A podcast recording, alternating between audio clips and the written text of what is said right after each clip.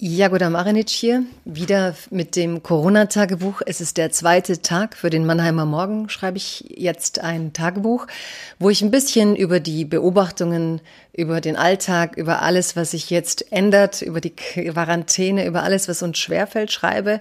Und heute habe ich mir das Thema Aufwachen ausgesucht, weil ich finde, seit es diesen Virus gibt, wache ich völlig anders auf als vorher. Ich träume nachts, alles sei wie immer. Liebes Corona-Tagebuch, liebe Leserinnen und Leser. In Zeiten von Corona ist das Aufwachen ein ganz anderes als sonst. Ich muss mich jeden Morgen versichern, ob ich in dieser Wirklichkeit richtig bin. Ist das wirklich unsere Zeit?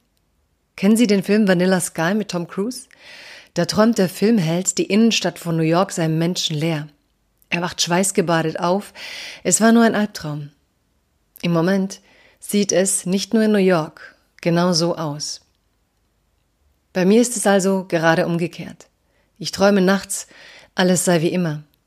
Beim Aufwachen dann zurück in der Shutdown-Realität. Diese ganze Corona-Krise hat etwas Surreales. Etwas in mir möchte das Ausmaß der Krise nicht akzeptieren.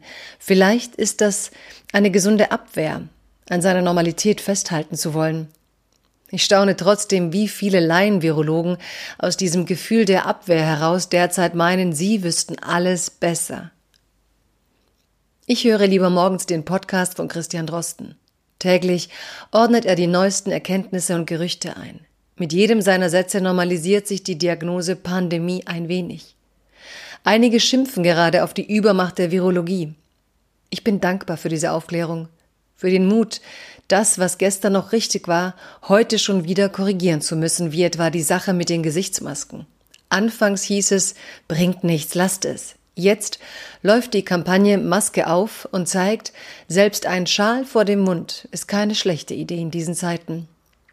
Ich checke morgens also die Daten des Robert Koch Instituts und die Seite, die der 17-jährige Avi Schiffmann programmiert hat. Bei Avi Schiffmann sieht man die globale Entwicklung und auch, wie Länder, die zu spät reagiert haben, inzwischen einen hohen Preis bezahlen müssen. Es gibt viel Verwirrung in diesen Zeiten. Drosten sagte Anfang der Woche, man kann die jungen Menschen nicht der sogenannten Durchseuchung aussetzen, weil es eben auch unter Jungen welche gibt, die sterben würden. Das sei unethisch.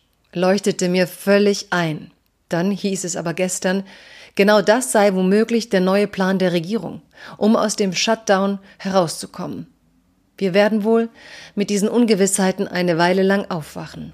Zum Glück können wir darüber reden. Bleiben Sie gesund.